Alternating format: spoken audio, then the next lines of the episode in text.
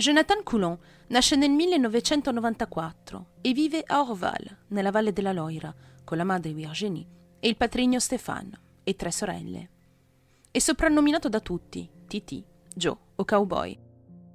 Jonathan non è stato riconosciuto da Laurent Coulomb, il padre biologico, e quando Stéphane, il patrigno e Virginie si sono messi insieme, Jonathan aveva soltanto un anno e mezzo. All'epoca anche Stéphane aveva una figlia di un anno, avuta da una precedente relazione.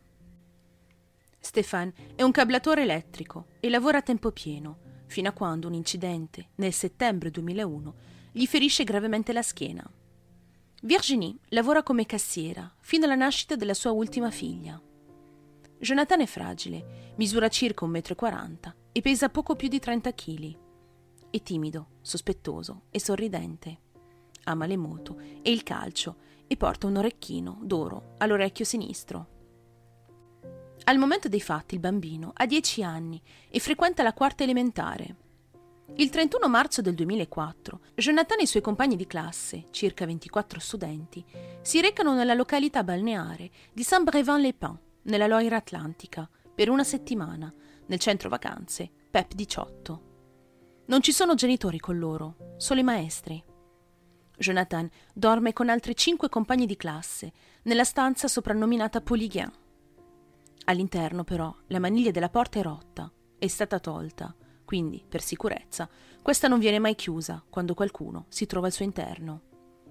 La recinzione che separa il centro e la strada è tagliata in più punti, consentendo a chiunque di poter entrare nel terreno e accedere agli edifici senza difficoltà. Arriviamo alla sera del 6 aprile del 2004. Intorno alle 23 di sera, in un edificio adiacente, viene organizzata una festa da dei giovani adulti che hanno appena passato l'esame del loro BAFA, Brevet d'aptitude aux fonctions d'animateur, ovvero una formazione per diventare animatori. La festa si conclude intorno alle 2 del mattino. La notte è fredda e piovosa.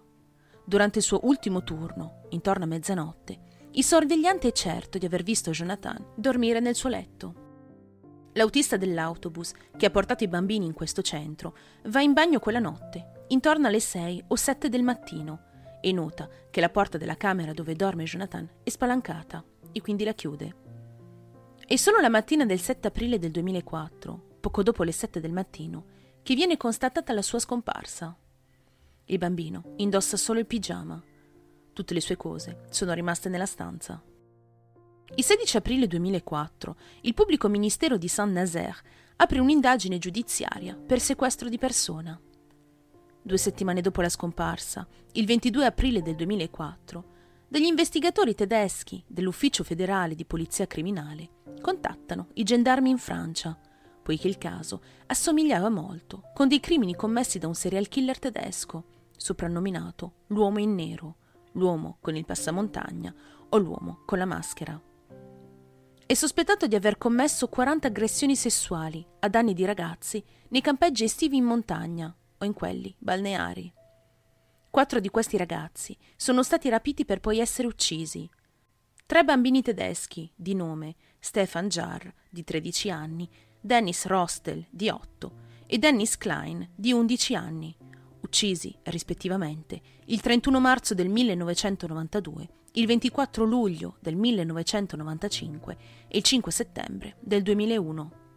Il quarto bambino era olandese e si chiamava Nicky Van Steppen, di 11 anni, e viene ucciso il 10 agosto del 1998. In effetti, cercando tra le testimonianze raccolte dai poliziotti francesi, si trova quella di un testimone che sostiene di aver visto una berlina con una targa tedesca parcheggiata vicino al centro vacanze di Saint-Brévin-les-Pins la notte della scomparsa di Jonathan Coulon.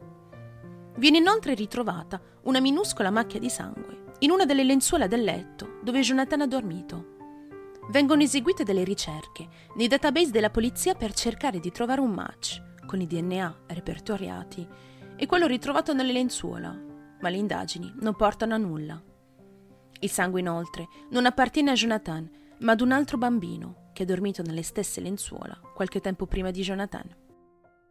Passa più di un mese dalla scomparsa del bambino e la sera del 19 maggio del 2004 il corpicino di Jonathan viene finalmente ritrovato nudo, legato, in posizione fetale e appesantito con un blocco di cemento, nel laghetto di Port Calon a Guérande, vicino ad un ex convento. Il collo, i polsi e le caviglie sono legati con un cordino di nylon, legato con sei nodi marini, tutti identici, realizzati con molta precisione. I patologi forensi che hanno eseguito l'autopsia sul corpo di Jonathan concludono che non è stato annegato. Il suo corpo non mostra danni alle ossa o lesioni visibili, nessuna traccia di strangolamento o elemento tossico nel sangue. Il bambino, probabilmente, è stato ucciso per soffocamento. Il corpo risulta essere troppo degradato per poter affermare o verificare se il bambino ha subito o meno delle violenze sessuali. Inizialmente gli investigatori favoriscono l'ipotesi di un predatore locale per due diverse ragioni. I risultati dell'autopsia suggeriscono che Jonathan sia stato tenuto prigioniero per un po' di tempo prima di essere ucciso. In secondo luogo, per la polizia, bisogna essere locali per conoscere l'esistenza del centro di villeggiatura a Saint-Brévin-les-Pins e del laghetto padronale di Guérande e sapere come accedervi discretamente. Nell'aprile 2011, Martin Ney, un uomo tedesco ed ex educatore, viene arrestato ad Amburgo.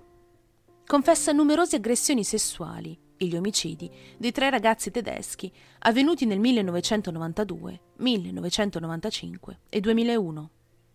L'uomo però nega formalmente di aver ucciso Jonathan Coulon e Nicky Versteppen, il ragazzo olandese.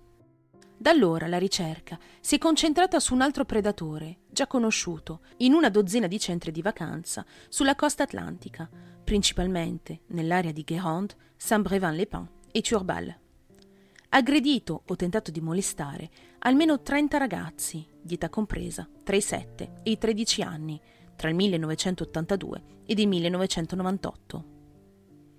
Nell'aprile 2018 un compagno di prigionia di Martin Ney rivela che quest'ultimo si è confidato con lui in carcere e ha ammesso di essere l'autore del rapimento di Jonathan Coulon.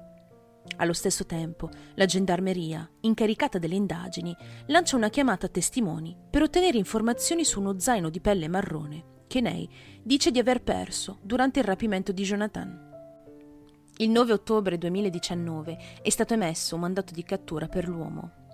Il 20 gennaio 2021 Martin Ney viene condannato alla prigione a vita in Germania per poi essere estradato in Francia per rispondere di questo omicidio. Nel marzo 2021 il giudice e gli inquirenti lanciano un appello ai testimoni per portare avanti le indagini. Le indagini sono ancora in corso.